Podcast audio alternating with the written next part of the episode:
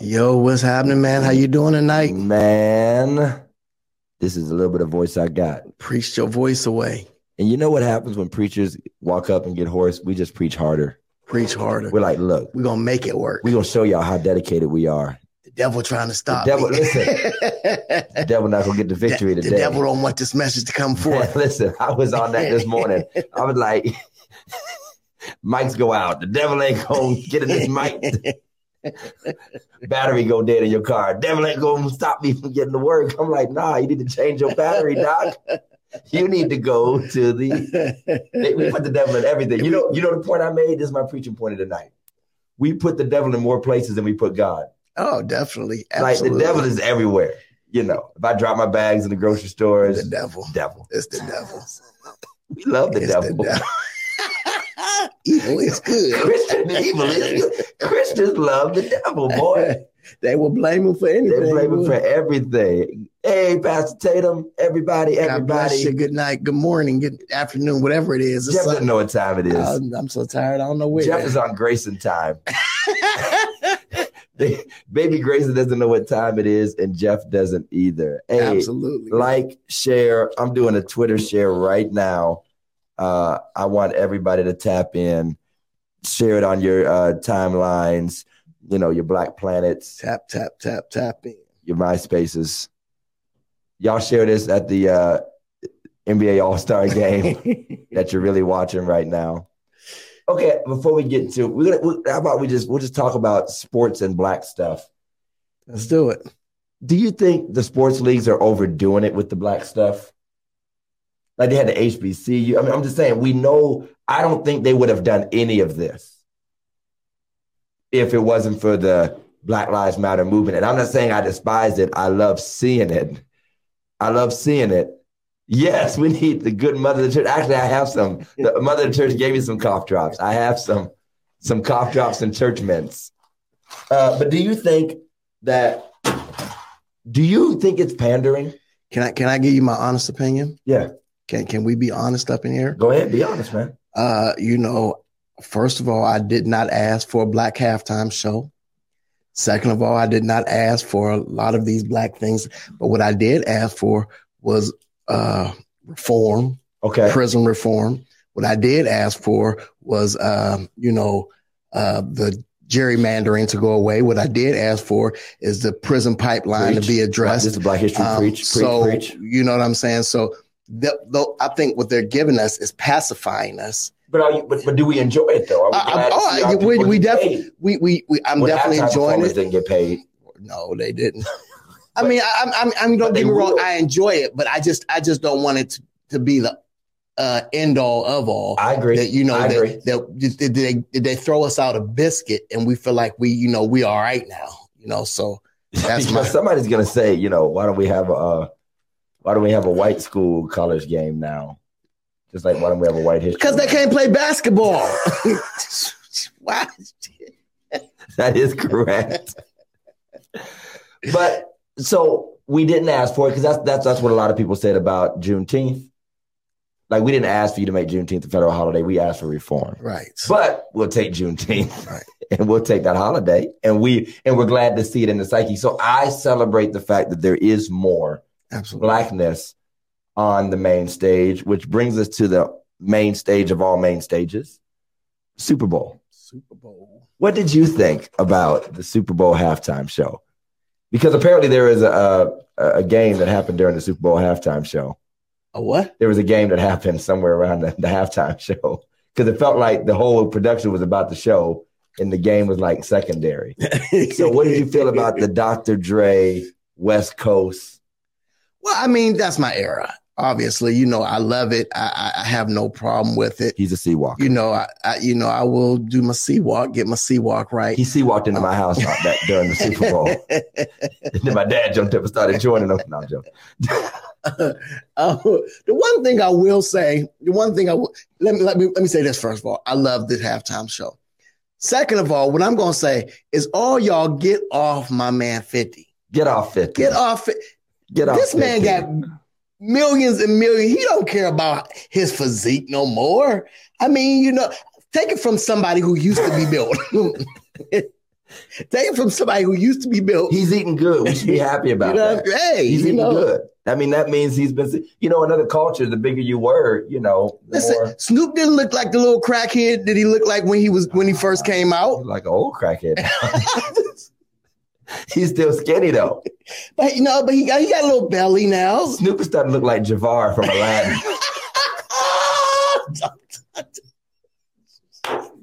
he's starting to look like Jafar. You should have played him. you know, I mean, I liked it, but I couldn't show how much I liked it because my dad was sitting right next to me. And so dad was like, I don't know none of these folk. And I'm like, me either. I don't know these people either, dad. No, and it was cool. He sat through it and you Marlon, tell- you're right. He He rep for all the dad All the dad all the dad. We we here, we here, baby. We repping 50? fifty. 50. So does that mean Mary J. Blige was repping for all the anti-bods? I love Mary. I love Mary. But what she is, is she not the ultimate auntie though? Man, She's the flyest auntie. yes, she is. Yes, she is. She and she didn't do her dance. She didn't do it. That that was disappointing. Now that was disappointing to me. I wanted to see her do one of her wild boot stomp dances with the kick. yeah, absolutely. And she didn't quite get there. She didn't quite get the, the Mary J. Blige Holy Ghost like she normally gets in her performances. It was too small. She would have fell off the house. I, when, She when would've she fell when off she the roof. when she fell at the end, I was scared. I was like, now that.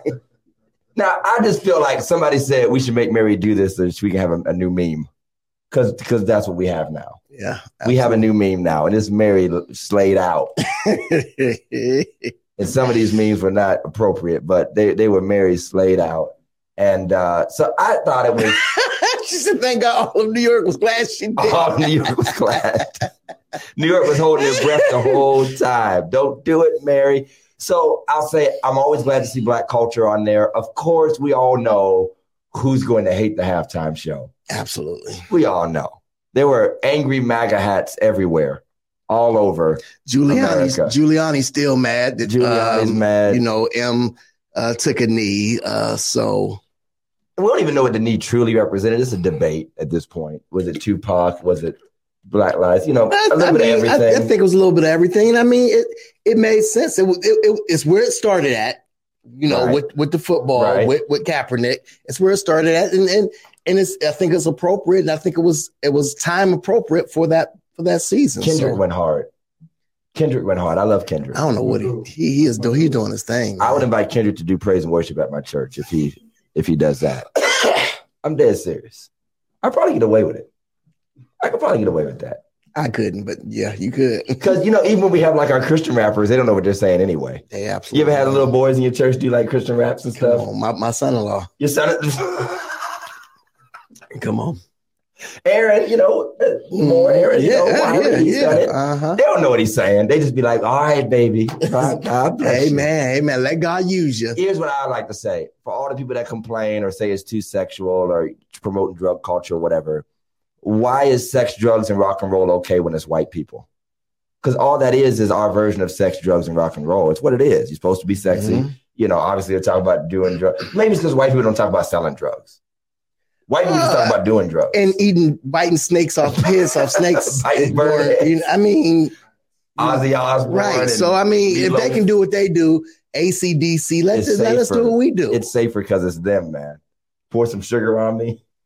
What? You never heard that? No, I, Pour I, some- I, I, Bon I, Jovi, man. That's my favorite Bon Jovi. Pour some sugar on me. uh, uh, You gotta go to the white school like we did. yeah, I, I gotta have no idea what y'all talking Man, about. Pour some sugar on me. If you go up, if, if you go up with these white people, you'll come back to the hood and be like, "This is tamed in a mug," man. Because they just out there taking their mama's real pills from like the actual doctor right out the IV. right. and just just craziness. So I say celebrate. I don't want to see it every year, and you all know it's got to be country western extravaganza next year. I mean, you Oh, might as well just get ready. It's gonna be, you know, they already had Tom Petty, but What was cool though, Mike's saying and, something. and, and how you could tell it made an impact because nobody's talking about the commercials. Commercials were pretty whack, Everybody's- Everybody's talking about that. and we don't have time to talk about the commercials. But I'll just say that we're gonna look back on these crypto commercials the same way we were looking back on those dot com commercials from '99 and 2000. We're gonna be like, what were we thinking? Because they had one commercial it was just a, a code bouncing on the screen, and you were That supposed to the scan what your commercial. to who? It was the most creative. My grandma was confused. It was the most creative. She said, "My grandma called Time Warner and said something's wrong with my TV."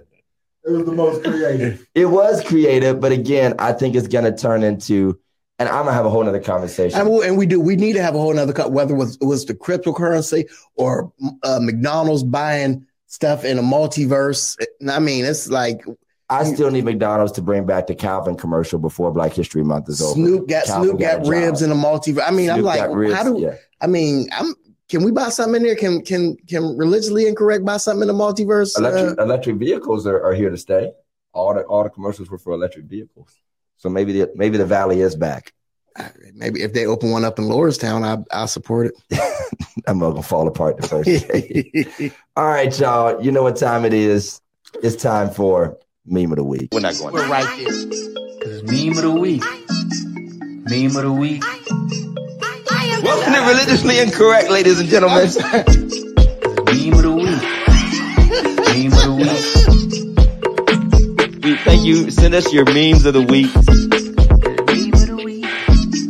Meme of the week. We, we are we are. These are all jokes. We are just playing.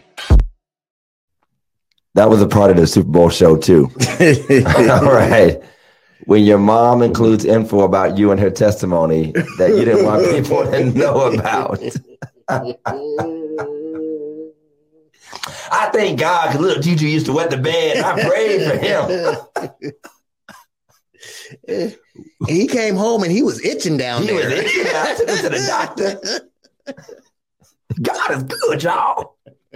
I can't talk because I be I be my kids are like my go-to in my sermons now. Yes, They have to sit there and take it. But there i- there is a such thing as too much testimony. Absolutely. There, there's a such thing as too much. That's why we don't testify anymore. Because people just tell too much. And we have to we have to literally Cut the mic. cut the mics. We have to pull them off. You know, we have to pick people to testify. Did you see the one video of the woman testifying about all the sex acts she used to do? Yeah. Yeah. I can't repeat that. But that's also on us. Because if you know somebody's not all the way there, why give them the mic? Um, because it's testimony time. You can't Yeah. you can't stop them. You can't you can. Yes, you can't, can. You can't you can't just be like, no, you ain't allowed to testify. Yes, today." you can. Marlon said he was a victim. He said he had all the St. James looking at me like he, all the St. James was looking at him. Marlon, St. James looked at all of us like we were sinners. One time I went to a church as the guest preacher and they looked at me like I was a sinner. I was the guest. Y'all come on off the back here, and see the Y'all on out center. Listen, I'll never forget. I tell the story all the time when me and Tony went to a church, and I will not call the name of the church, and they had a guest preacher. And that man, we walked in with sweatshirts, and they were like nice, the nice sweat. They weren't hoodies, they were sweatshirts and jeans. And this dude saw us come in, and we were the only ones not dressed like saints. And he went in on us for like 10 minutes. And it was like Christian. Y'all need to be saved. And I'm so glad these young men came in the back because they need to hear this message. And the preacher had to tap him on the shoulder. It was like, that's brother Todd and brother Tony. That's Pastor Johnson's sons. They're ministers at their church. And it was just him profiling. The church is profiled. Profiled. profile. we were profiled. You were profiled. I need to tell my story on Lifetime.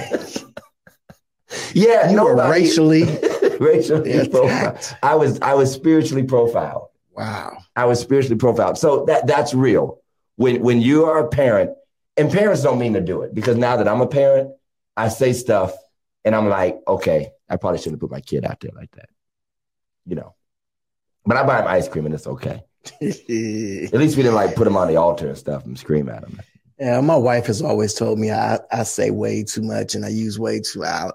Use the family too much. Yeah, I use the family too Yeah. much. But hey, it's Yeah. it's my it's my truth. It's it's your truth. It's my It's truth. time to tell your story. Yeah. Uh, so check it out. If you want to send us the meme, now now here's what I will say.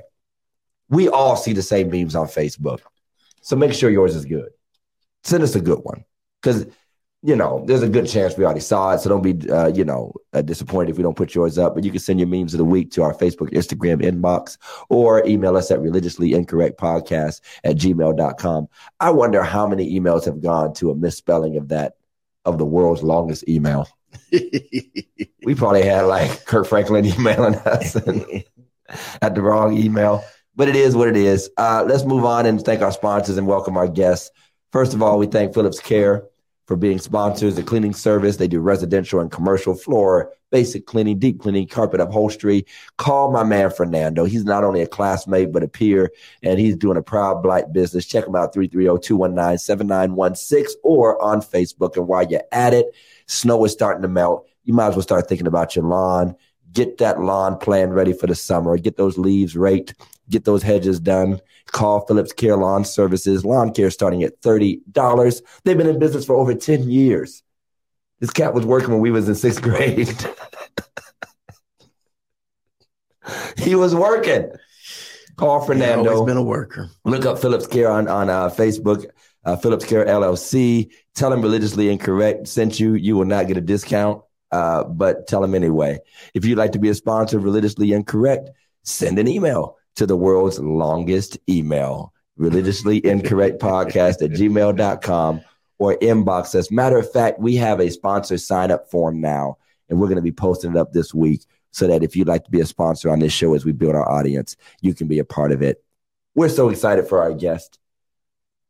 She's Warren's very own soul sister. Yes, yes, yes. Now, my auntie Jenny is soul sister number one. Okay. Now, Aunt Jenny is soul sister number one. You can't take that away from her. Uh, that's that's my militant auntie, and I love her. But uh, Leah is a wonderful, wonderful person. Uh, go ahead and delete that, Mike. Thank you. Uh, Leah is, is, is, a wonderful individual who who's definitely been in the struggle. Uh, she she's intelligent, gifted. She works as an assistant principal and as an all around advocate and educator in our community, and uh, doing big things for our generation. We always say that new generations need to step up. She's definitely one of them. And our show today is called It's Complicated. It's complicated. I had a church mother once who joined Facebook, and under the relationship status, she put, It's complicated. Not a church mother. it was Sister Mamie. It's complicated. I said it's too old for you to be complicated. if you and Willie Earl don't get it together, if you and old Willie don't get it together, it ain't, ain't, gonna be ain't much time left. But we're talking the tension, and y'all excuse my voice. Y'all see I'm a little hoarse here, so he gonna cut my mic up. But uh, the tension between the black church and the black culture. Yes, because things are not what they used to be and At we need to talk about it. So, would you all in religiously incorrect land welcome Miss Leah Dotson to the show? What's up? What's up? Hey, hey, how you doing? How you doing? Happy Black History Month to you. I know it's winding down, ain't it? It is, it is, it is, but but we're gonna keep it moving. I want to thank you. Leah did a wonderful presentation uh, with Andrea Hudson and Terry West about special education in the Black community with our children, IEPs, 504 plans, and she did that three weeks ago for us. Thank you again for that. Uh, we've been getting great positive feedback. I know you got some stories about people that have reached out to you. So just plug in, go to Second Baptist Church Facebook page or YouTube page and check out those videos about special education insurance, life insurance, that is. And yesterday we did employment. But Leah, tell us a little bit about you. Just tell us a little bit about you know your your journey and we want the short version we want the testimony version you know just just what you do what inspires you and what your outlook is you know considering our black culture? Um i don't know. I mean uh born and raised born ohio. Um so I guess since we're talking about, you know, religion, I always say whether people agree or not, I always say like I think one of the best things my parents did was they didn't beat church over my head because it allowed me to kind of grow into what I thought for my own with like kind of void of of of like doctrine. And that was for me. That might not be for everybody else, but that was definitely for me. Um and happenstance, I actually, because I was allowed to kind of grow into it, I actually joined church when I was like 14. Um, and joined church on my own. But we we were not we was not the church family, but I still always kind of you know I was drawn to it. Um, joined the church when I was 14. Um, I guess my my role as like who I am as far as my people. I just had good parents. I mean, I just credit my parents with everything. Like we had the whole sit down, eat dinner as a family, and my mom was militant. I had a militant mother and a loving, kind of love everybody father. So I heard them debate the evening news, and my mom was militant. My dad was love everybody. So it, it, it informed a lot of who I was. So I've always kind of grown up kind of um, more socially aware than I think my peers. So at an early age, it's just been who I was. And then I went to school and I was like, you know, first generation college kid. I'm like, you know, immediate college kid. I mean, I had my auntie, but you know, I didn't know anybody who in my house. And so I was like, what do I go to school for? And I was like, I'm black. I like black people. I'm gonna go to school for black studies. right. and went to school for Pan African Studies and got into community development, community organizing, and then transferred that into my most recent career of education. And um, that's where I'm at. Awesome. Awesome.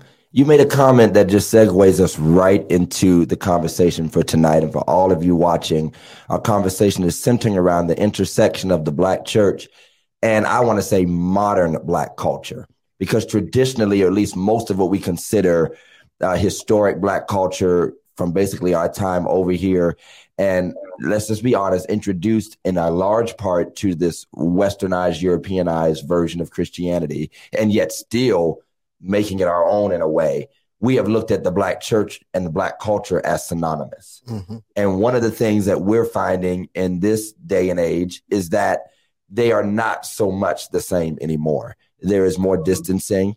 Uh, Leah's experience appears to be the experience of many more people.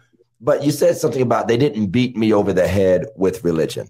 And I think I just talked to an older brother, won't say his name, and he basically was like, My mom threatened me, go down there, it's your time to get baptized. You're 11, go down there. And I am afraid that there are probably a lot more people that want to admit it, that their faith was at least initially based on some adult saying, It's time. Absolutely. Almost like rite of passage. And I don't want my kid to be the one looked at as a heathen as they're getting into middle school or this or that or whatever and pushed. So you said you weren't pushed, it wasn't beat on you, but was there openness, openness and respect? Was there a, a negative view of church or like this pushback against religion in general. And what do we call forcing these days? Is it just saying, hey, our family goes to church? Hey, this is what we do? Or is it like really beating, beating, you better believe what I'm saying? Or is it at least, hey, this is what we do and where we go? So, what would you consider forcing? I'm just asking from your perspective. And what would you consider engaging, maybe, or just saying, hey, this is our family tradition and what we do? Uh, where do you think the line is drawn? I think the line is drawn with, and I don't know, I can only speak from my experience, but I think there, there's a definite line drawn in the aspect of not questioning.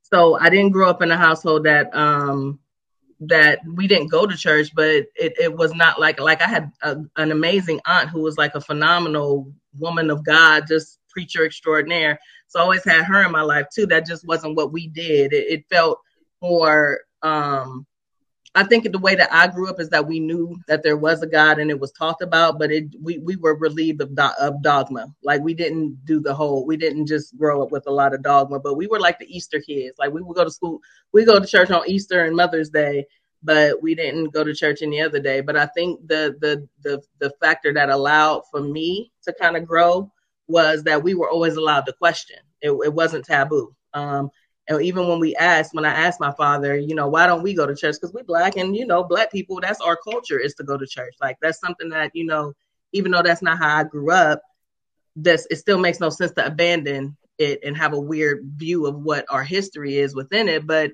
even when I asked my father, he was crystal clear that his came from trauma. He didn't force his kids to go to church because of some trauma he experienced um, in the church. And he said he just wasn't going to subject his kids to that. But it wasn't like we just didn't know God or that we were atheists growing up but he was very clear. And I mean, that had to be some deep trauma. And he told me about it. It's some deep trauma for him to, you know, say he's not subjecting his kids to to to church. But that's that's what we grew up. And and my father's a anybody who knows my dad know he is the, an amazing person. But it's just something that he our parents, we were very open and we were allowed to explore that on our own.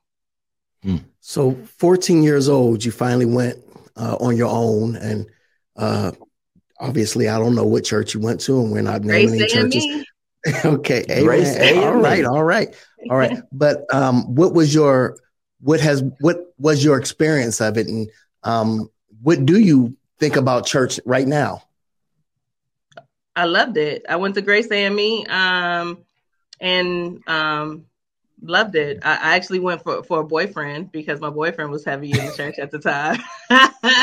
and his mother. Makes perfect sense. yes, and his mother, who is like still my surrogate mother, uh, wonderful woman extraordinary, like an angel in my life, Mrs. Williams. She was heavy into church, and honestly, and I think that's where I get my my worldview. So again, I guess to your point, I honestly just this is just me. God works through so heavy through people.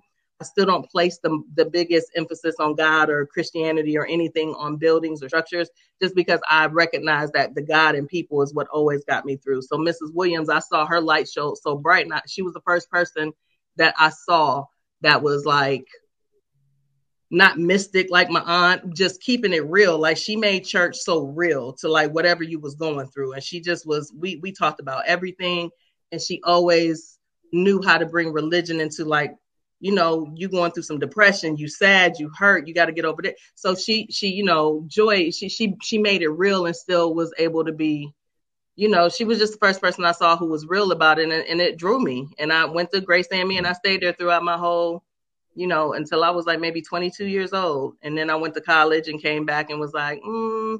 Yeah, there- there's, Right. there's a transition. Oh, and, yeah. and before we get into that that transition, transition. I just want I want everybody to know I know Pastor Todd's uh, dad is a pastor and he grew up in the church, but he wouldn't be in the church right now if it wasn't for Shamika. So don't don't don't let him fool you. Listen, listen. it wasn't for Lady Shamika, he would not be I there. played that organ extra hard when I went to Shamika.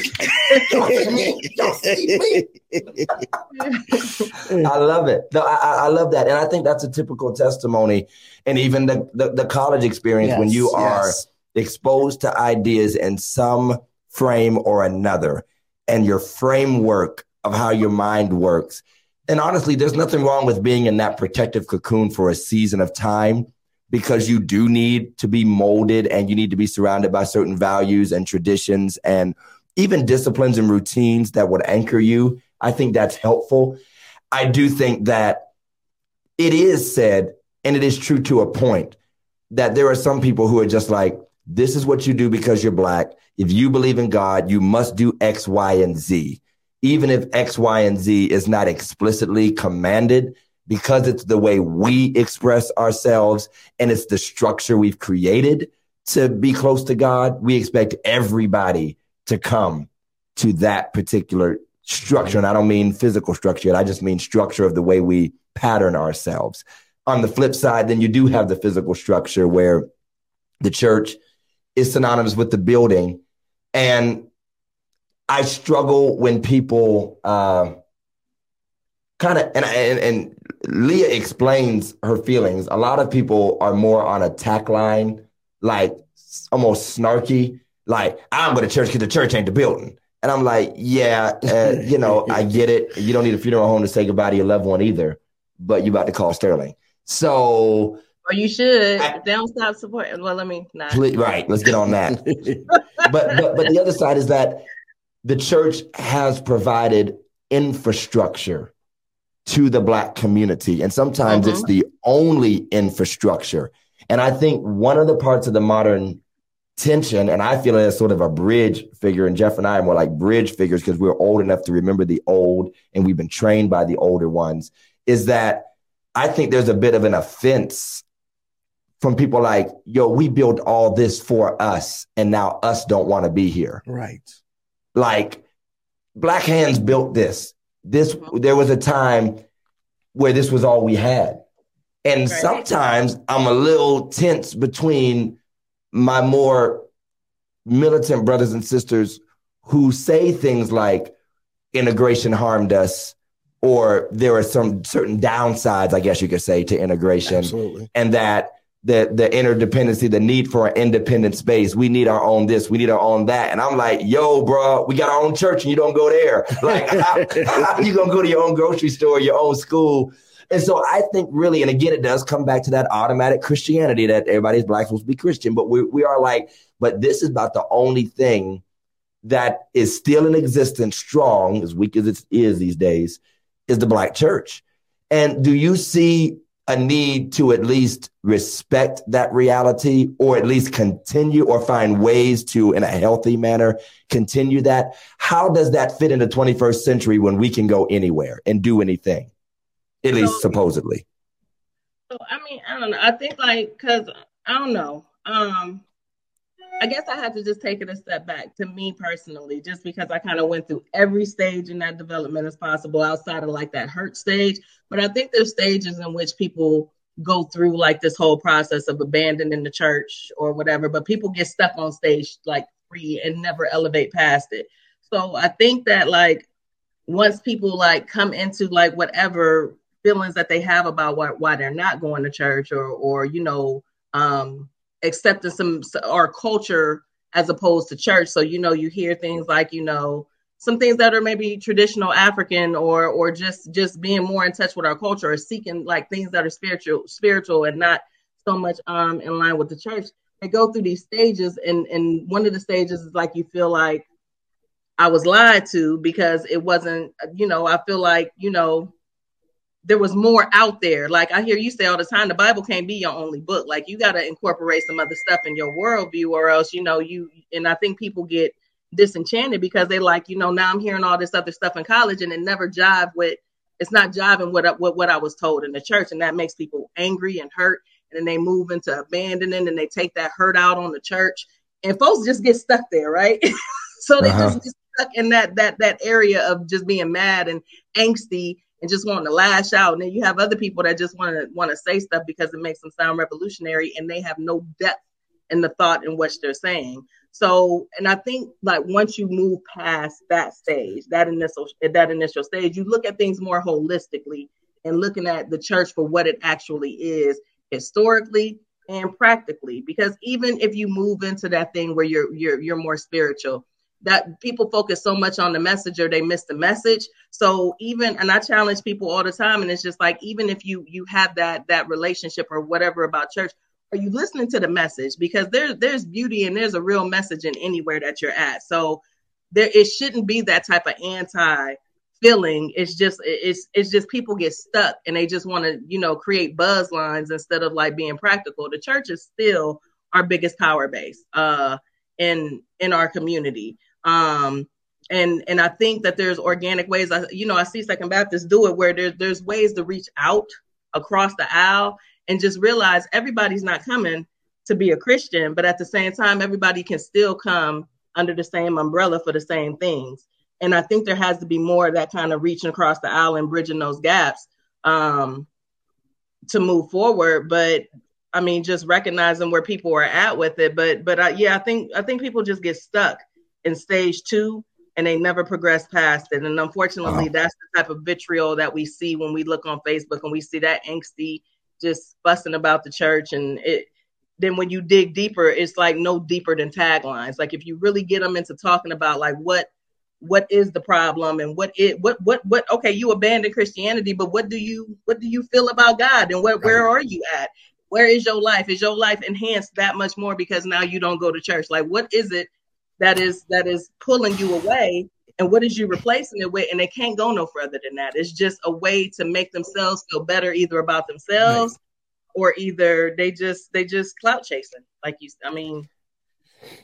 But is it is there a is there a truth to a lot of what some of these people are saying that in antiquity the church, especially in particular in the black community, is not the church of old. We are not doing, and I'm not saying all of us. Obviously, we know Second Baptist, myself. There are various churches who are, but is there a truth to the fact that, um, you know, community organizing, you know, activism, uh, the church being being the powerhouse in the community. Being is- black. Being black is There's not too many black churches that act like they afraid of the word. we're black. not doing anything Yeah. anymore. You're right. I'm like, why are you afraid of the word? The white folk ain't coming.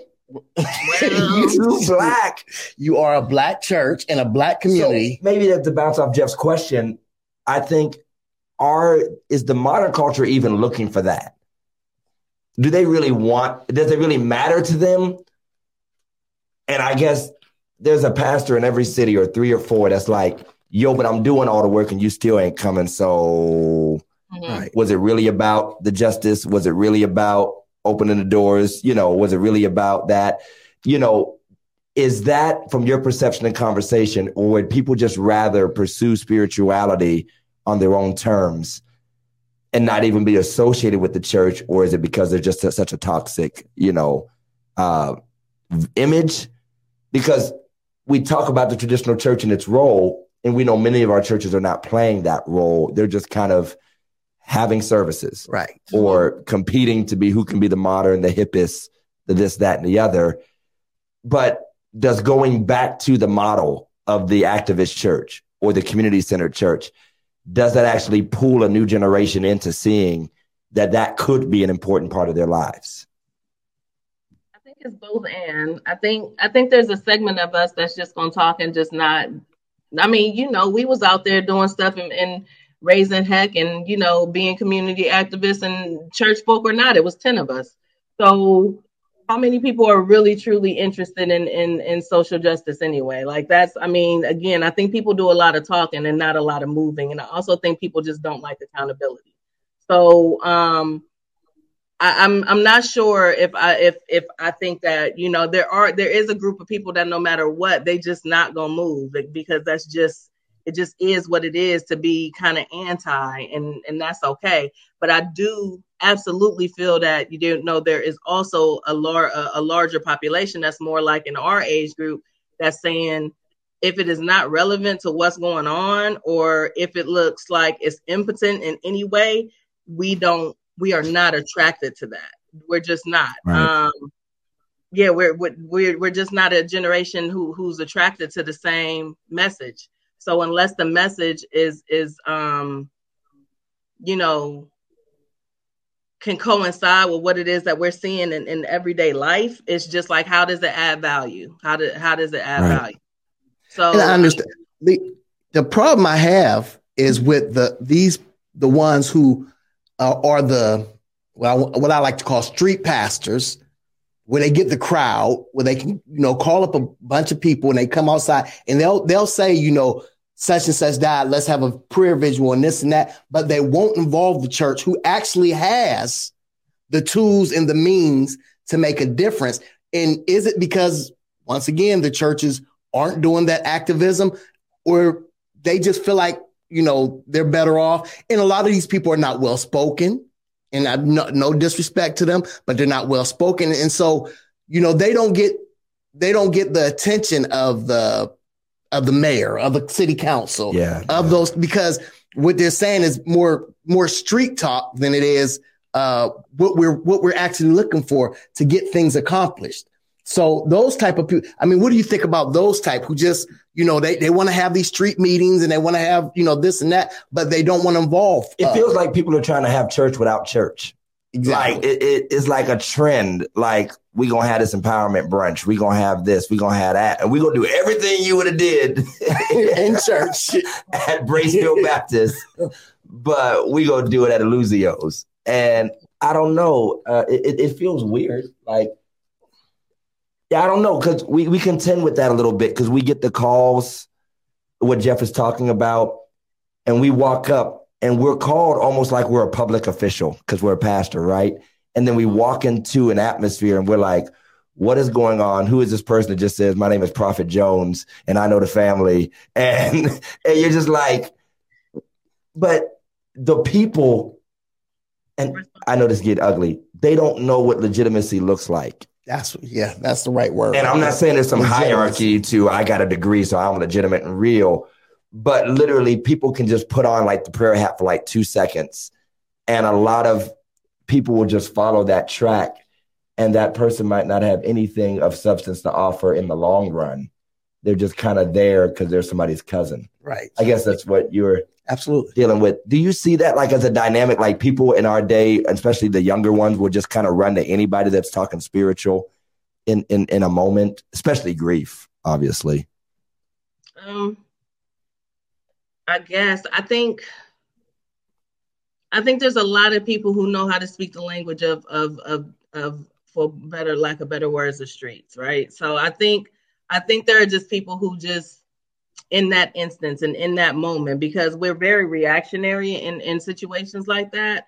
Um, Right. But as we Mhm. see all the time, we have a problem with sustaining and sustainability. So you find in those moments, you find people who who know how to speak the language and and speak that language of emotion and and all of that. So you you do find people that will will will you know get that type of attention for the moment, but but the sustainability, which is you know the foundation, is is is is, is missing. Um, but I think just to be honest, if we you know having honest conversations, I'm not sure if the masses are seeing it. You know what I mean? So as far as um coming into like 2022, that whole, you know, build it and they will come, they just not gonna come to church unless we figure out a way to like broaden the reach, meet people where they at. And I know that's a that's kind of a buzzword to meet people where they at, but we ain't talking about putting tents on the corner and having revival. Thank you. Right, Say that again. absolutely. Say that again for the people in the back.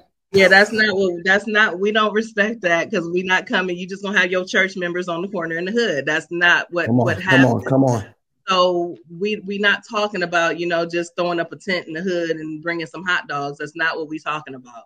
Um, when we say that we don't see it, we don't see that we don't see it. So it has to be really authentic ways that you weave yourself into into the community in order for you know you to get that respect. Because what what we will say is is that even though that person may not be articulate, maybe that that that that that 14 hour corner store, I mean corner uh, prophet is not, you know, articulate, but he's there. That's they people. He he's he's with True, them. true. You know what I mean? He's in the community. He knows things about the community that you know we don't, you know, or somebody else wouldn't, or or a pastor may not. So unless you are, unless that church is involving themselves in the community in a, an authentic way, not that old savior, you know, come to the hood. That that that's condescending, to be honest. Like it's just like we know you don't live here. Don't come and bring our kids no hot dogs. We gonna take them and eat them, but at the same time, we, we that's not Right.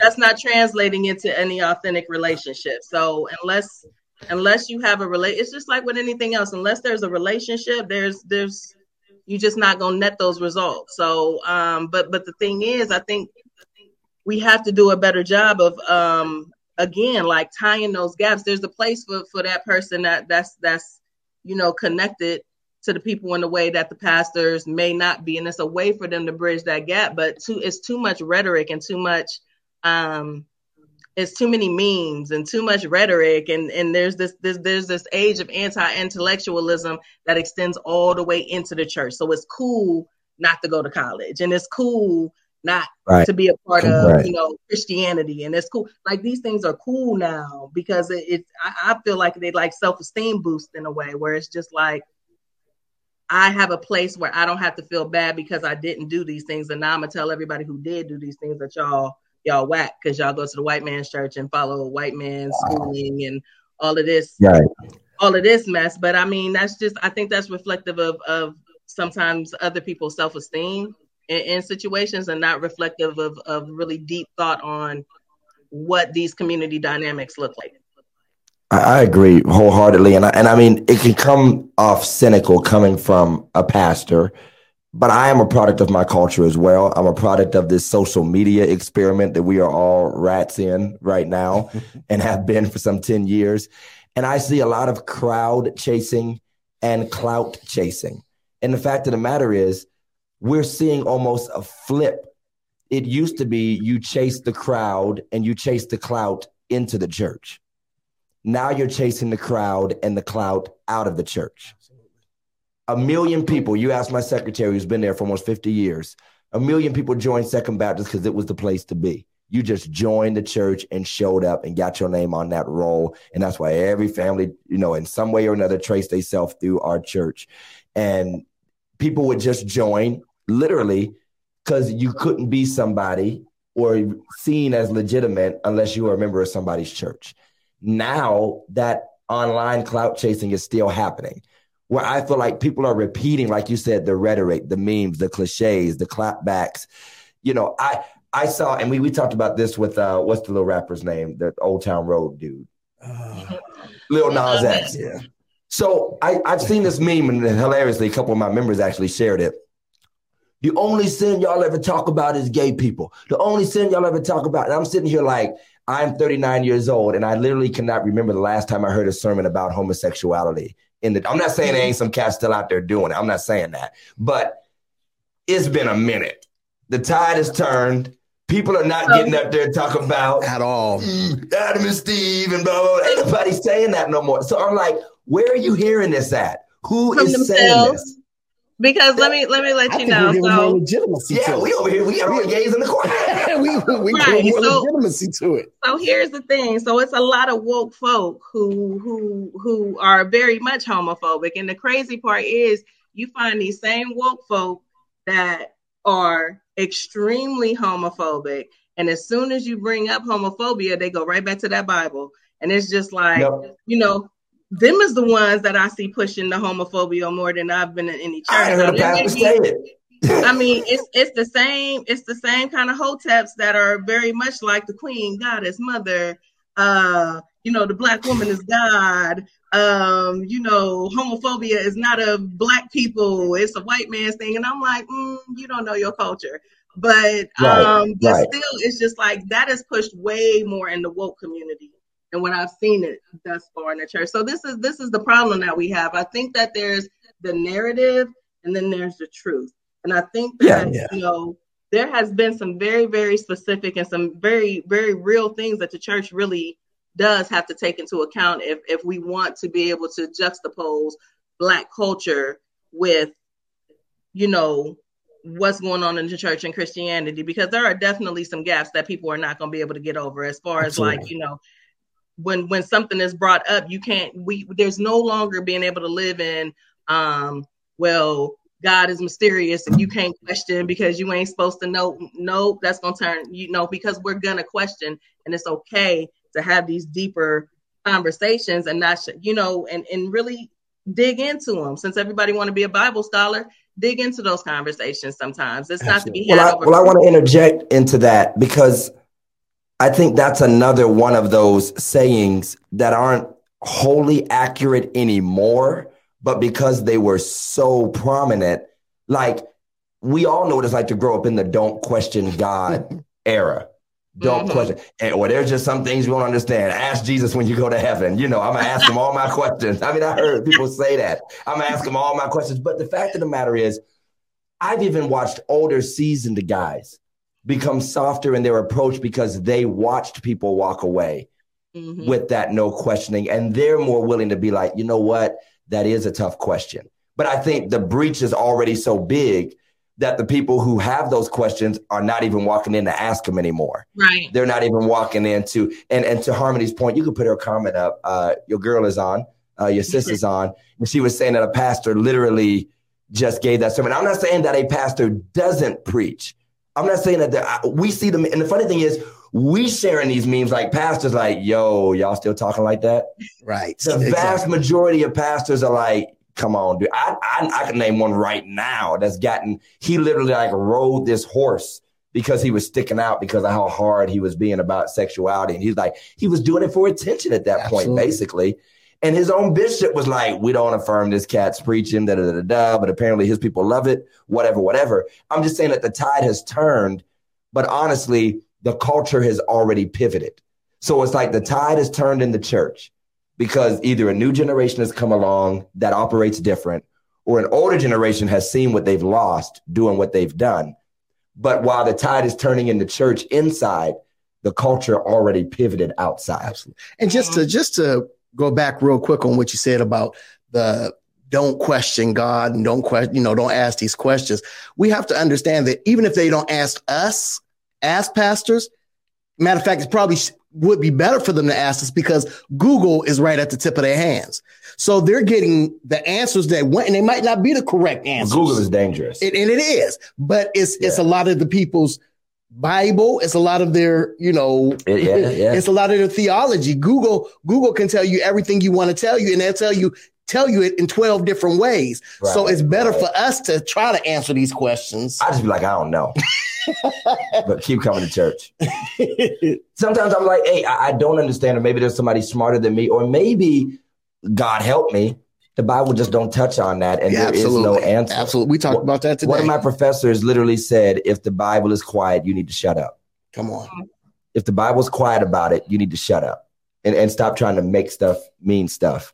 And so that's a uh, so I feel that the new generation that wants to engage more honestly is suffering from the reality of the old generation and then perceptions of a new generation outside the church. And I want to talk about that a little bit when you talked about the the cliches. I'm watching a generation of black, now say young adults like 40 and under, that are getting their information about the church from everywhere but the church. Right. Like their idea of church is Tyler Perry church scenes. Their idea of church is Greenleaf. Their idea of church is the memes. Their idea of church is the church and laugh, you know. Right. And Kevin. I never thought I would see a time where I see, and again, I, know- I know everybody's not spiritual, but I, I never thought I'd see a time where black people look like white people trying to act like black people Wow. when it comes to church. But that's what it's turned into. Because if you're raised in church, even if you're not really into it, you just kind of have that soul and that feel. You know how to fake shout. You know how to pretend like you into it and clap on beat. I've never seen so many younger black people like looking so cornbally like Jim Carrey or a SNL skit talking about we doing church. This is da da da da. And I'm like, nah, sis, nah, bruh. That is some Play-Doh, Keebler elf looking Disney-fied mess because it's like when you're so far removed from that place, you almost lose the soul of it. Even your music, you know, black music, Yeah. even in the world, used to almost sound like the soul of church.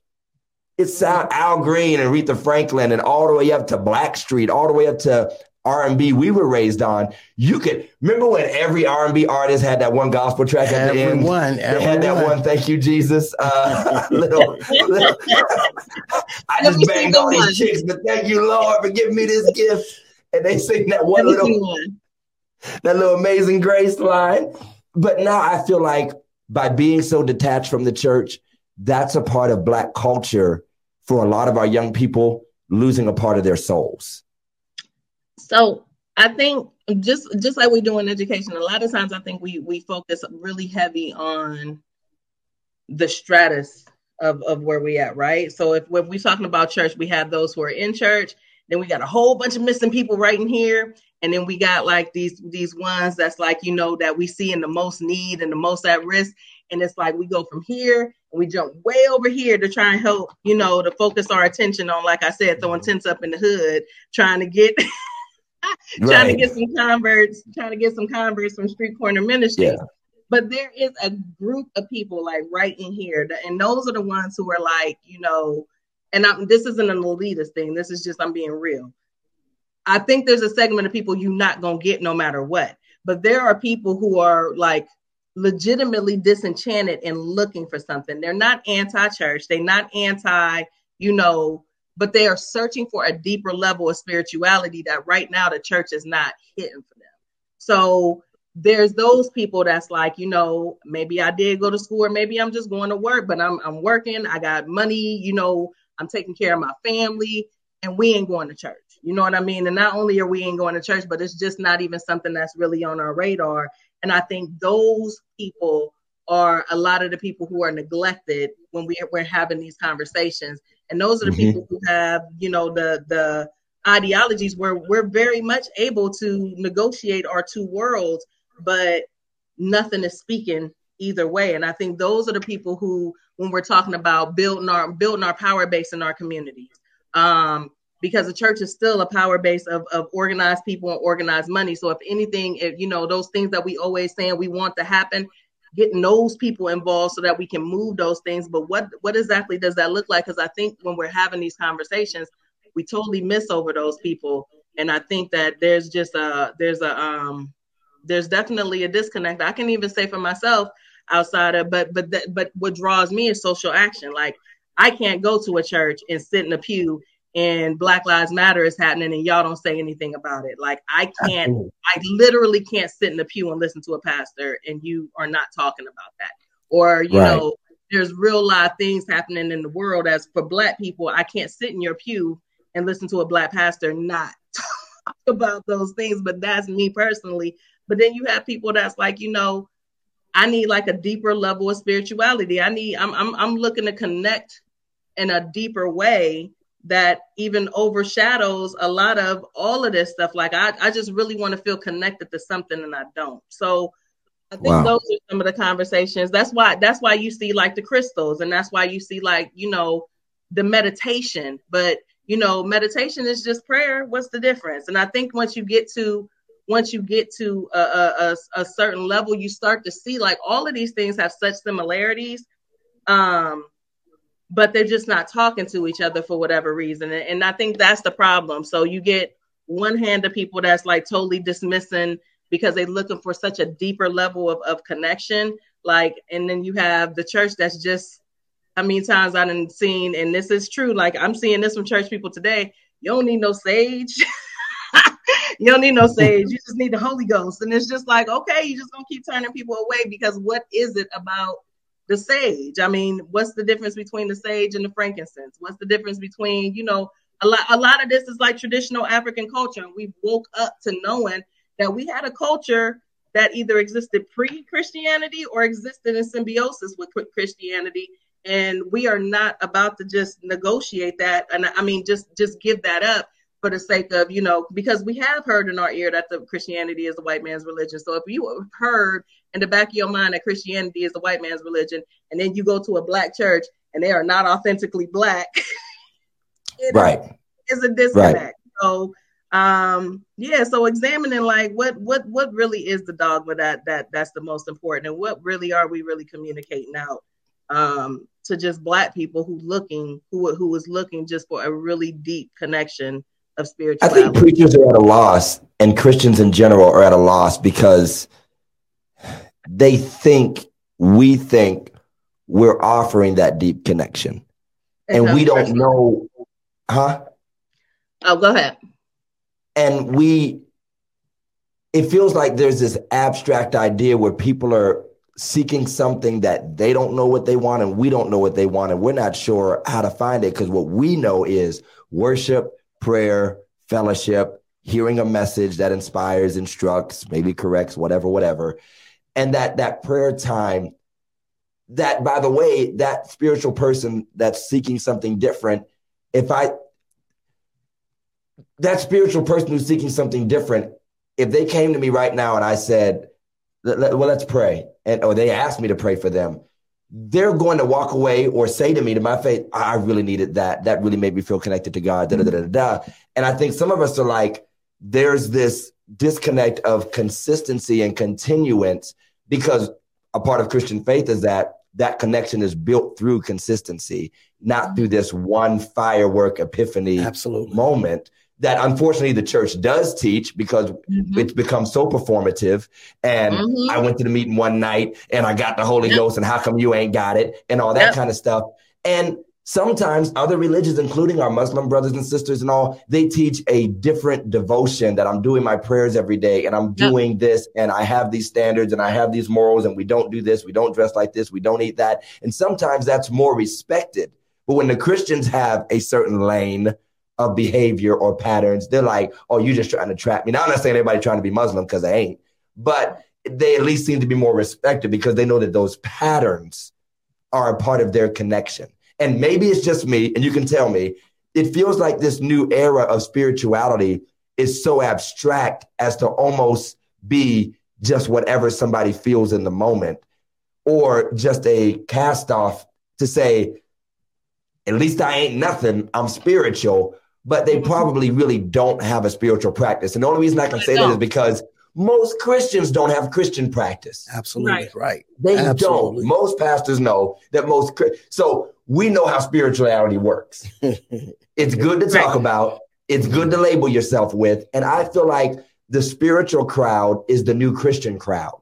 It's something they're claiming, but not really practicing. right. It is you are a hundred and a hundred. If there's a hundred and ten, it would be a hundred and ten because that and that's the that's the thing. And but but to me, I think that comes in the way you hit it on the head for me because people who have not been to church or don't go to church, they're they're operating on like a idea of what they think church is. So when you have that performative narrative and you look and you see like that that performative thing, you think that you're supposed to be hit with like an epiphany of like uh of like I don't know solace or you're supposed to have this big epiphany of whatever that that is supposed to like move you from A to B or you just you know you felt it. But that's what they think you know a lot of people think is supposed to happen in church and because that's not happening but that is what the church is look looked at to provide. You know what I mean? Or we talked about before. Maybe you don't know God like I know God. Look, I've, I've been to church my whole life and I've never shouted. I've never shouted ever. That's just Right. not who I am. We're gonna but work I on that. yeah, I feel connected. I've just never shouted, but I feel connected. But it's that performative thing, and they feel like, okay, well, what am I doing wrong? But it's the same thing with anything else. Like there is no no really grabbing spirituality without a sustained practice. That's why, like, when people are talking about like meditation and and crystals and sage, when people who do that for real, they do it every single day. They do it in the morning. They do it. It is a practice. It is something that's sustained. So I think part of the problem is that I say all the time there is a there's a lack of um of of of teaching of of of of teaching um in in the church to me that that makes it realistic for people. Like it, there's still like a um i don't know like that that that needs to be like expressed that this is something that's like you know you have to like really commit. Well i mean i think churches do say that you have to commit but i mean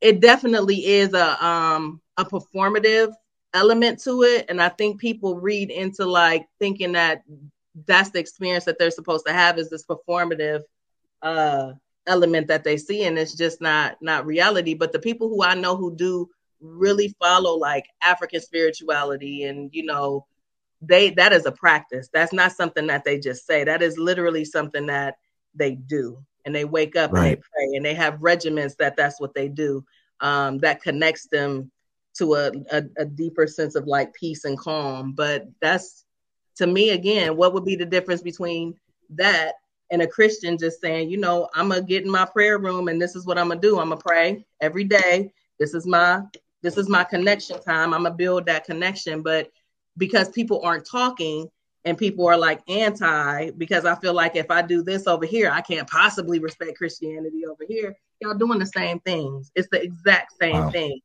It's the exact Yeah. same thing, but people just don't see it as such. And I see that, and I see both sides being guilty of that. I see the church being guilty of that, and I see the woke folk being guilty of that. So Right. Right. I mean, it's been a great conversation. I just, I mean, I think what she said it it resonates with a lot of us because I think, you know, like you talked about the Muslims and the regiments that they have. And I think a lot of times we uh we feel like a lot of other religions may save you from the water, but not to the boat. Gotcha. And I think oftentimes we we we offend people by saying, well, you know, you're not in the boat, but at least you're out the water. Yeah, and- right. and- and right. so- like you got some standards. yeah, you got you got morals, some standards, you got some morals, Right, right. but you know, and and But you ain't in obviously, the ark. You ain't in the Lord yet. and obviously, we are, you know, we are Well, we're Christians. Christ We're- centered, yeah, Christ centered, and that's. Christians. But I think I think what she's saying is by us doing that, a lot of times we miss that that second tier. Is what she was talking Yeah. about. You know, you you got that first tier, and then you got those people we you know go out into the homes and try to put our uh stuff, Right, have our right. church uh concerts at. But I mean, we we have to get to those second that second tier of people. Well, you know, I've talked about this frequently that the church is always fishing in the gutter. Absolutely. The church is always fishing in the gutter. And it's not, and I get it, there's been absolutely biblical. You help the least of these. And so we're like literally trolling for crackheads. But- literally. Like, I mean, that's what they're doing. They're literally trolling for Exact- kids, crackheads, and broken people. And that's why they're always setting up tents by the hood. And like they're like, okay, you're so broke. And now we see white churches doing it. And we're offended, like we weren't already doing it for 60 years. but we're forgetting that there are black professionals Absolutely. black coaches, black, and I started telling my church like, I need to preach to black intellectuals. I Mhm. need to preach Mhm. to black college professors. I need to preach to people and and As if they don't need Jesus. well, As if they don't. not As as if, if they don't need Jesus. I mean, if there's biblical precedence, Jesus told them, told the people who've been fishing all night, launch out into the deep. right? You're you're you're, you're always in the shallow. Yeah, you're yeah, gonna you're always in the you're gonna get this absolutely. shallow stuff. So we have to launch out. There, there's. I've even preached that I understand and have respect for that brother who's not a Christian, but is a father and a husband and responsible and doing the right Yeah. thing. And he is Yeah. a real man to me. And that the biggest, especially with men, and I'm grateful because we have a strong men's group at second. And I say them all the time. I don't, I'm not saying I wouldn't like to have more preachers and deacons. Da, da, da. It's great to have help people help, but I don't need more suit wearing right. you know, right, right, tambourine right, right, playing. right. God help me. You know, I need working brothers, dirty Yes. fingernail brothers, still trying not to cuss sometime brothers. I want you to live clean. I want you to do the right thing. But it's the everyday man and the everyday woman, and and not just again some broken person who's running to the church every Sunday for an opiate of relief for a minute, but somebody who wants to make their life in church. They see the value for their children. They love the connection. They see the networking. And yes, Yes. real belief. I am not just trying to make the church another networking room. I do want them to come to genuine faith Absolutely. like any other religious person would. And I do wish we had that respect because the church is so automatic in background and wallpaper to the black community. It's such a farce to people that those of us who are trying to be genuine, this is what I really believe. Farrakhan really truly does believe in, in the prophet Muhammad and Absolutely. Elijah, the, the messenger. He really does. And I really do believe in Jesus. Absolutely. But I don't believe it in this fanatical manner that I'm trying to sprinkle some magic Jesus potion over you. And that's going to make your life much better. And everything you've ever done is a waste. You're not a good person. You're not a good man because you don't know my Jesus like I do. Now, do I think he enhances everything and makes it? Yeah, I do. I do believe that a relationship with God can make all phase, phases of life better. But I feel like we have to stop demeaning that in between. I literally target, and I don't mean to be funny. I literally target, I'm like looking for good brothers. I call them the fringe brothers. Like they're doing good work, but they're probably not a part of a church. Right. And they Yes, already got yes, the ear of the kids. yes. They're already coaching the kids. They're already working somewhere. And I'm like, yo, how can we partner up? And, and I even got a plan for doing some things in our church. Like some of our fellowships need to stop being church fellowships and just start being community fellowships That's good. that anybody can come. We have brotherhood. We get 30 black brothers in a room downstairs once a month. I want to get 60 black brothers, and I can care less if the other 30 are members of Second Baptist because there's no other meeting space. We're going to say our little prayer. We're going to sing our little hymn.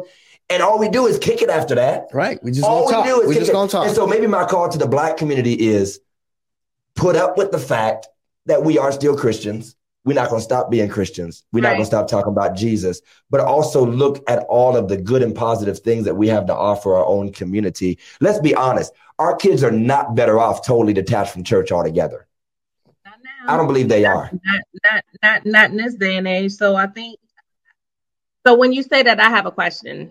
So so so my question would be like even so that's definitely what what what has to start happening. Um I just don't know how to negotiate. I'm just I just don't know how to say it except but to be blunt about it. So Say even, it, say it.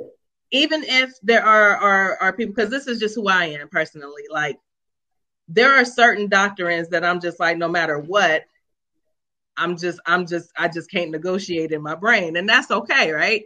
However, I still absolutely love going to church because whether you know it's it's not it's not something that pastors like to hear, but really I'm a eat the meat, throw out the bones type of person. Like if I don't understand it, I'm like, eh, I got to come back to that. But there's still more positive there than negative, so I Right. get it, and that's where I want to be because I, I feel the the um the the positivity in the in the the pouring in is is still a you know it's needed however how long can the church negotiate having that as part of their body? Because it feels like it would be um I feel like it would be like a conflict of interest. Like it sound good, but I feel like how long would the church be able to sustain that to have people that's like, you know what, I really don't believe the way that the church believes. Because technically, yeah.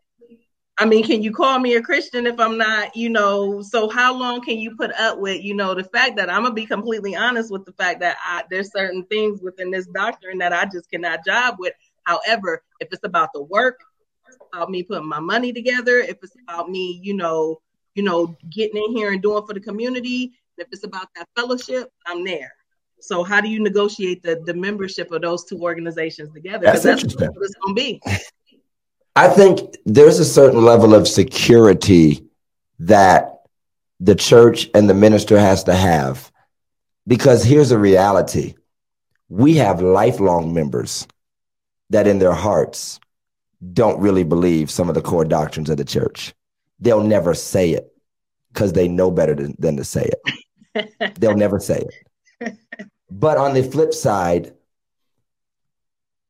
is that person, let's say Aaliyah, comfortable with attending but never having joined or joining the religion by confession? Because most of the churches, there's there's a confession. I'm I'm it doesn't matter if you're Catholic, whatever, Christian, Protestant. I am confessing Christ as Lord and Savior, crucified, resurrected, blah, blah, blah, blah, blah. And I would not ask, and I wouldn't want anybody to ask the church to compromise its doctrine for more engagement with people. But would those people be comfortable if they choose to keep coming? The gospel's not going to change. Right. You know, the, the the potential for activity and the community based things that we all want to see happen might grow and should grow. But I think it would be disingenuous to ask of any religious person to abandon the core functions. I don't think you're asking that, right, but right. to abandon the core functions of what they believe uh, in the interest of Black unity, for instance. Right. So I would, man, any woman, any person can attend the church but I'm grateful for people who are on, honest enough to say, you know what? Membership in a church is a covenant relationship based on a confession of Christ.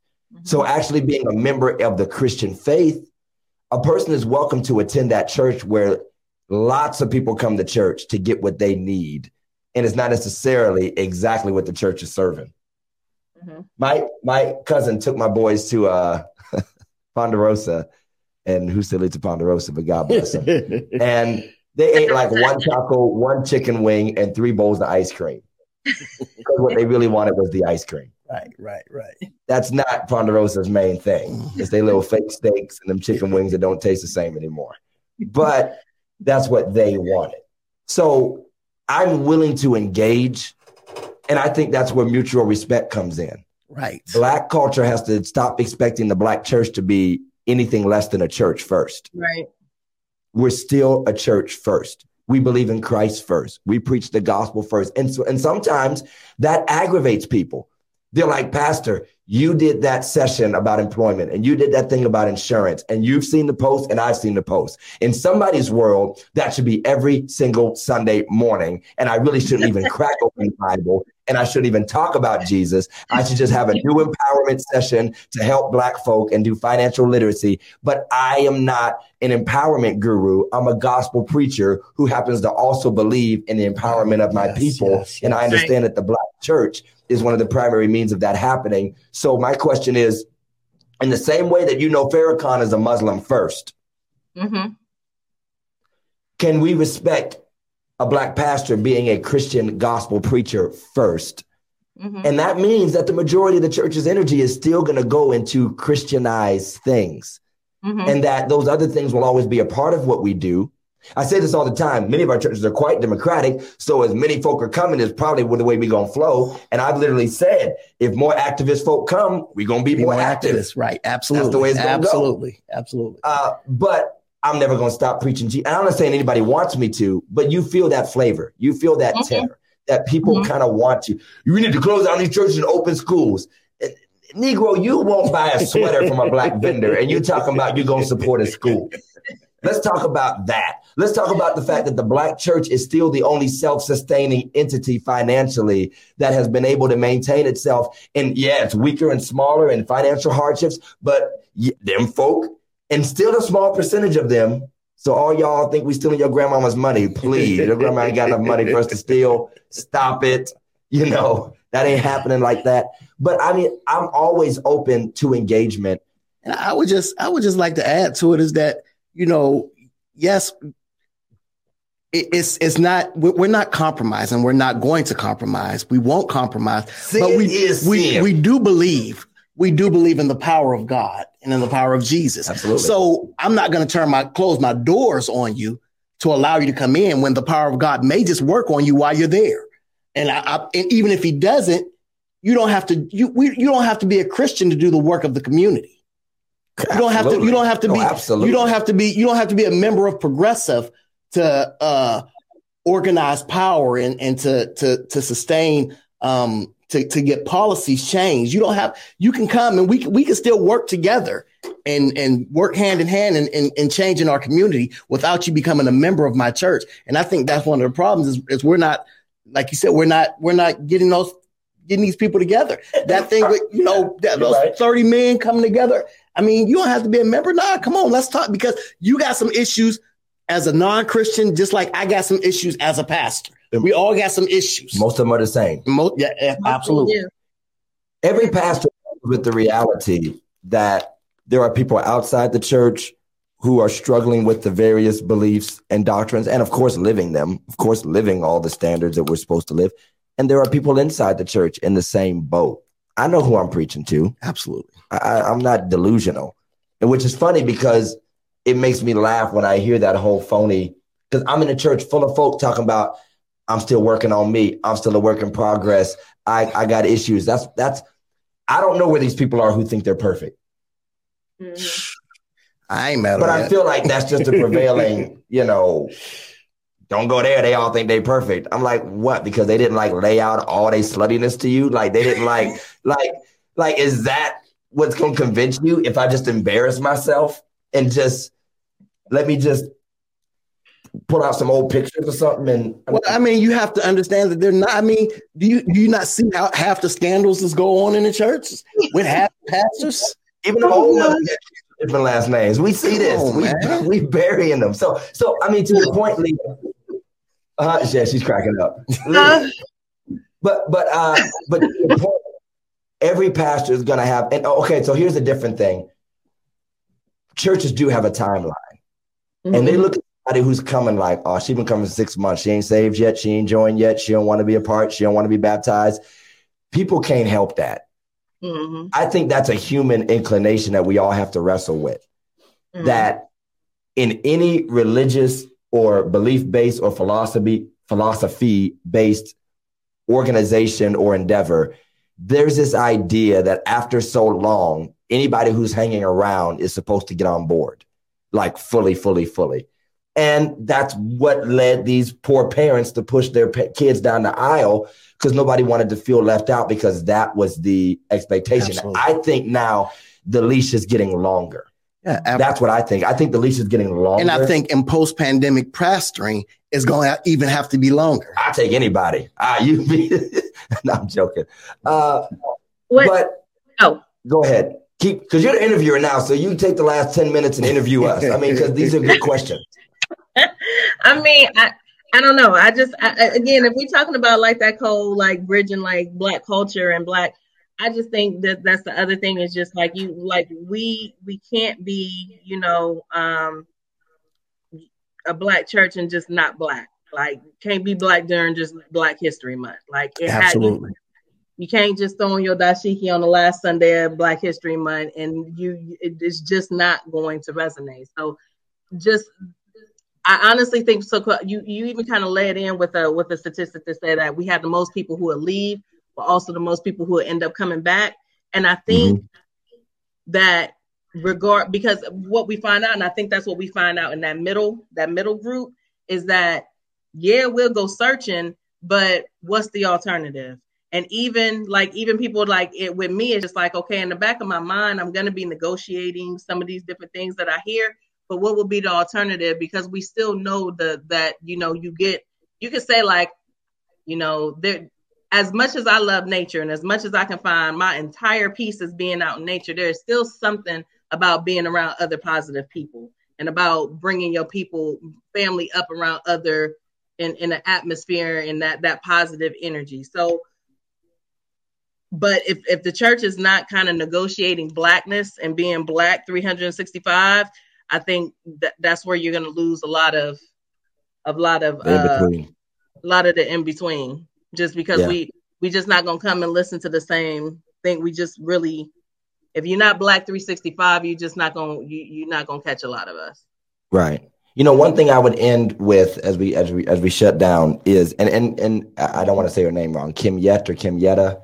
Uh, I think we have to contend in a mature way that a lot of the things you can put it up, Mike. A lot of the things that we because it's a charge against the church. We're nosy and judgmental. We're hypocrites. We're this. We need to charge that to be honest. And this is just me, and you don't have to agree. Uh, I'm good for an argument, but that is a human nature not a Christian nature. Humans are nosy, humans are judgmental, humans are hypocrites. I often say if you believe in a perfect God, hypocrisy comes with the package because it just it just is. It just does. There is always a growing in that and that I think that's become one of the throw offs as if I don't scroll Facebook every day and see people who don't go to church behave in nosy, judgmental, and hypocritical hypocritical manners, and can't wait to share the latest dip. Where's the latest scandalous video? Whose kids are bad? Who is shisty? Who stole somebody else's man? I'm like, I, I, how about we admit that's just human behavior? And yes, we expect better out of people who claim a certain belief, but at the same time, those same people are often the first to admit that's why we're pursuing this belief is because we want to be better uh, people, and this particular faith expression is how we are pursuing that. And I, I feel like there's a place of maturity we have to get to as Black people now that we're working out the African discovery, our roots, our ancestors. You said a great thing earlier pre Christian, alongside Christianity. We know Christianity was present in different forms and formats in Africa, not what we practice today. It is not the same. We might as well stop pretending. They were not having church in robes and stuff and, and hooping and hollering and walking on pews. They weren't doing that. But there was the, the belief in Christ and there were sacraments and things happening. But a maturity allows you to see all of those historically, the messy path that all of humanity follows, right. that Black people and Christianity are interwoven with. And that we have to wrestle with that for ourselves instead of just leaning on cliches so that we can always say what we're not a part of or don't believe in, but can't describe at all what we actually are a part of and do believe in. Like, where, right. if, if it helps me have morals and values, which again, I'll say it back, some of our families and our people need it. And I'm almost Absolutely. feeling like we're going back to a wild day where some people need the constraint of a religion. They need something, at least until they come into a greater consciousness or ideal of, right. of self. Like right. you need somebody to help you see the guidelines because apparently, if you haven't noticed, if you haven't seen the way kids are sharing crazy, I mean, you got kids sharing their private parts at seven and eight years old. You Absolutely. got, you know, grandparents partying with their grandkids in, in bars. You have excusing everything no matter how destructive it is.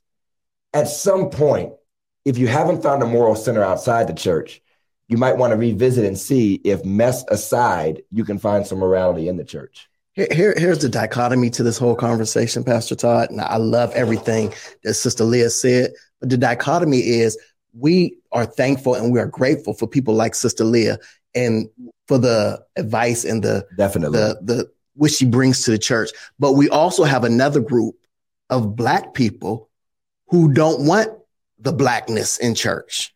They mm-hmm. don't want the yeah the the yeah. historic. They don't want to even sing the black national anthem anymore. They don't want they they want praise and worship, and they want you know they want the lights, and they want this. Everybody. And, we gotta love everybody. Gotta love, and and so us as pastors have to you know have to you know try to I don't know, divide, not even divide our time, but you know, try to deal with that, those strain of people and those who want this um, black power type thing. And it's, it's very, it's very, it's very stressful. It's very stressful, you know, and I, it's mostly the younger folk. It's mostly the younger folk, to be honest with you, who, uh, There's some older ones too, man. I, I've I've got a few that I'm like, did you like just get tired of black people all of a sudden? like like like like the black community and black church gave them everything, and then they're just like, you know what? Let me try this flavor for the last five years of my life. And they hanging out with Susan and Karen, and I mean, I'm not disrespecting that, but uh, but I, I do think that these conversations are needed, and that hopefully pastors like Jeff and I, and there are many others, there are. will keep having that conversation with the people that would respectfully be able to engage. And I like how you use that word negotiate, uh, because that's what it is. That Yeah, doesn't I mean we're think that- compromising saints of the Most High God. We're not compromising our faith. Right. We're negotiating our world in light of our faith Right. and how we can connect with our world. I love world. it. I love it. And nobody's being asked to not be a Christian. Now, I know there's people out there that think we shouldn't be. Now, I have one last question for you. I know we're over time, but this has really been good. I'm like, really, when people say white man's religion, I've come to a place that I worry that religion is the only place. And again, maybe it's just because it's re- rhetoric and cliche.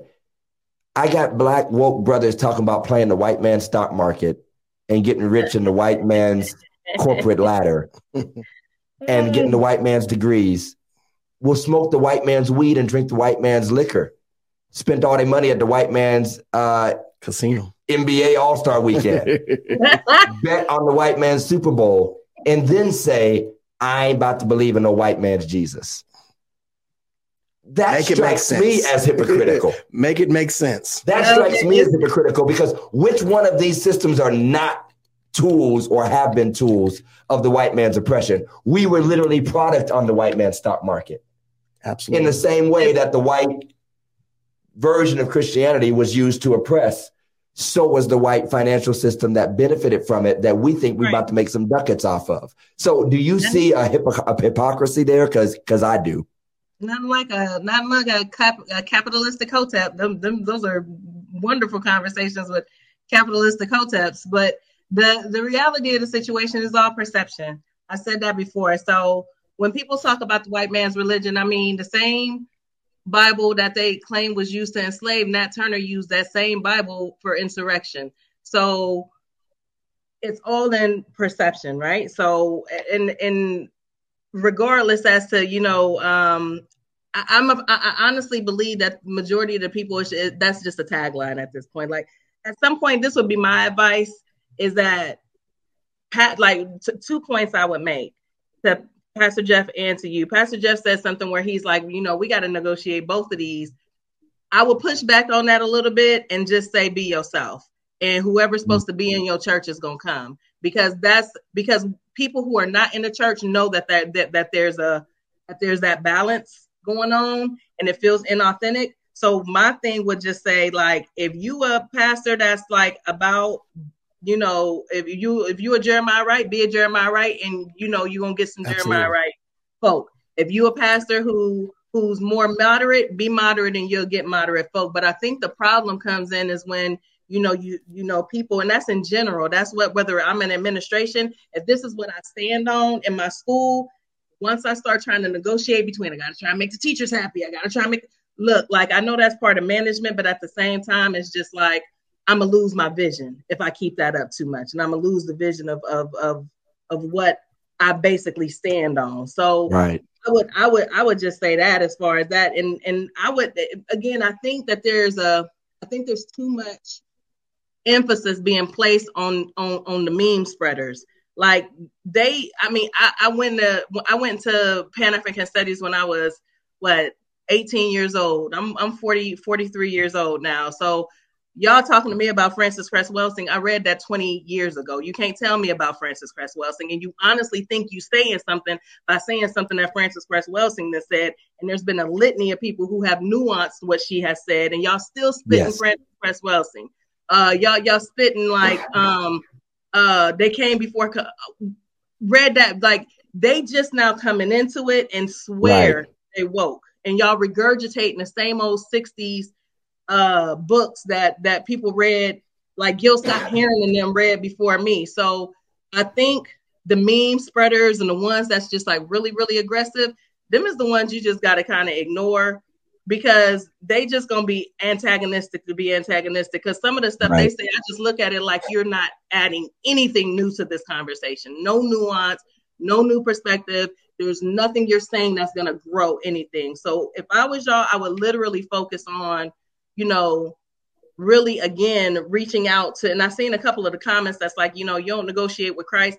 I don't think it's really negotiating with Christ, but unless you know people see the Christ thing, because I think there's a lot of us in that middle ground that know God when we see it, and unless we seeing the God in you, like as a person, and and I mean, it is what it is. You're just not gonna, you know, Yeah. we may potentially come to church and commit, but if you never get us to even come back in the door in a real authentic way, then I mean that's that's part of growing it. It's not. It's I, I think sometimes you do have to, you know, think about what it is that we saying to people because again, I've been disenchanted, really, honestly, been disenchanted with with just some of the things that's just like I think the way that things are taught. Like for example, and I, I don't want to go too long. I had a my daughter had a friend. She was in kindergarten. I never can forget. This little boy cried and cried and cried, and he said, uh, "My bunny was dying, and I prayed to God all night. My bunny ain't getting no better." And I was thinking, like, "Oh, baby, somebody is teaching you really wrong about how God, God don't work like that, baby." But I wanted to tell him that, but he literally was like, "I prayed and I prayed and I prayed, but my bunny ain't getting no better." And I honestly think that that's literally where people, grown people, think that's how God work, and we gotta like move the narrative to to to I don't know. I, I I don't have the answers. I just know how people like me think, and I, I run across people that that really think like that little boy and his bunny because that's literally how they've been taught. And when they find out that that's not how God worked, they just get mad and and angry and move away from it because they don't feel like it's adding into their life none. You know, one thing I'm hearing from Leah, uh, and and we are way over time, so Mike's about to beat us up. Uh, but our churches, and maybe me and you, Jeff, we should think more uh, critically about this. Teaching does happen, and it's it's an epidemic in the church with members. We have very shallow members who never actually show up where things are being taught because all they do is come to church where songs are being sung Mm, preacher's going to say a few good things for 20 minutes and then we get excited in black and we we sing in the rest of the sermon too but there's a lot of realism and i can only speak for myself and pastor jeff there is a lot of realism and balance that comes when i'm just sitting on that stool on wednesday night Absolutely. and just talking through basic. I call my Bible yes, study yes. life builders. And I wouldn't, I'm not saying this in a compromising way, but you could take Christ out of what I was saying and in many ways still grow, hopefully get some advice because we're just talking about life. And even, like I said, because there's such a breach, and that's the way I'll end, because we have breached so far, and it is largely the church's fault, and then toxic culture can have a, a place in that the reasonableness and the balance that has developed in the church is not being heard. There is more reasonable, balanced, critical thinking applied to scripture with the same spiritual power. Yes. We are not denying the spirit that we believe in in Jesus Christ, but we are literally saying the stuff that you're saying. Y'all, we was raised taught this. And I give respect to my elders, but this scripture was really kind of turned. Yes. I said that about a scripture today. The violent taken by force is not a scripture about Christians being violent and being aggressive. it just means that suffering as a part of life and people who hate you will use violence against you. And some Christians, martyrs, whatever, might have lived through that. But people took that and flipped it and said, I got to clap back. Da, da, da. So I think teaching moments need to be more prominent with us and finding Yeah. spaces and places of just spiritual conversation. Like, I'm not here for the toxic. Do not show up with a library. Like, well, what about this? You know, with some Mhm. book I never read before. I'm not here to like tell you where the dinosaurs came from and why they're not here anymore. I'm not here for Yes, that. yes, But I am here to just talk out life. Like, let's just talk out life and faith and have that There is- conversation. there is something about Muslim services. Um, and I don't know about Orthodox Muslim, but I've been to quite a few Nation of Islam services. They are void of a lot of the somebody. shouting and stuff. Yeah. It really is teaching. And I think that you're you're hitting a nail on the head. Like there needs to be an aspect of that and to to basically teach and show people you know people like in that middle where they can really grab the meat and to temper some of the performative um, stereotypes Oh, I'm a holler. I'm gonna keep walking on pews. I'm I'm I'm going. I did some screaming today. I, it cracks me up. Uh, this is a religiously incorrect record. We finally outlasted Jeff because he drank he drank one and a half teas during the show. Don't you know you're not supposed to walk in church? All right, let's give it up for Leah for being with us. We are way over time. So, Leah, you are responsible for going Ah. over our preacher time. I'm You sorry. made church go too long. Sunday night service never goes this long. So, not only did we start a minute late, which is super black, but we went longer than we said, which is super black. And I guess my co host is just gone now, which is super black. So, thank you so much for being with us, Leah. We appreciate you to everybody watching. Thanks for tuning in. Keep giving your uh, comments, your questions. We might have her back on and a recap some other time. But everybody have a great night. Enjoy President's Day. Y'all take care. God bless. bye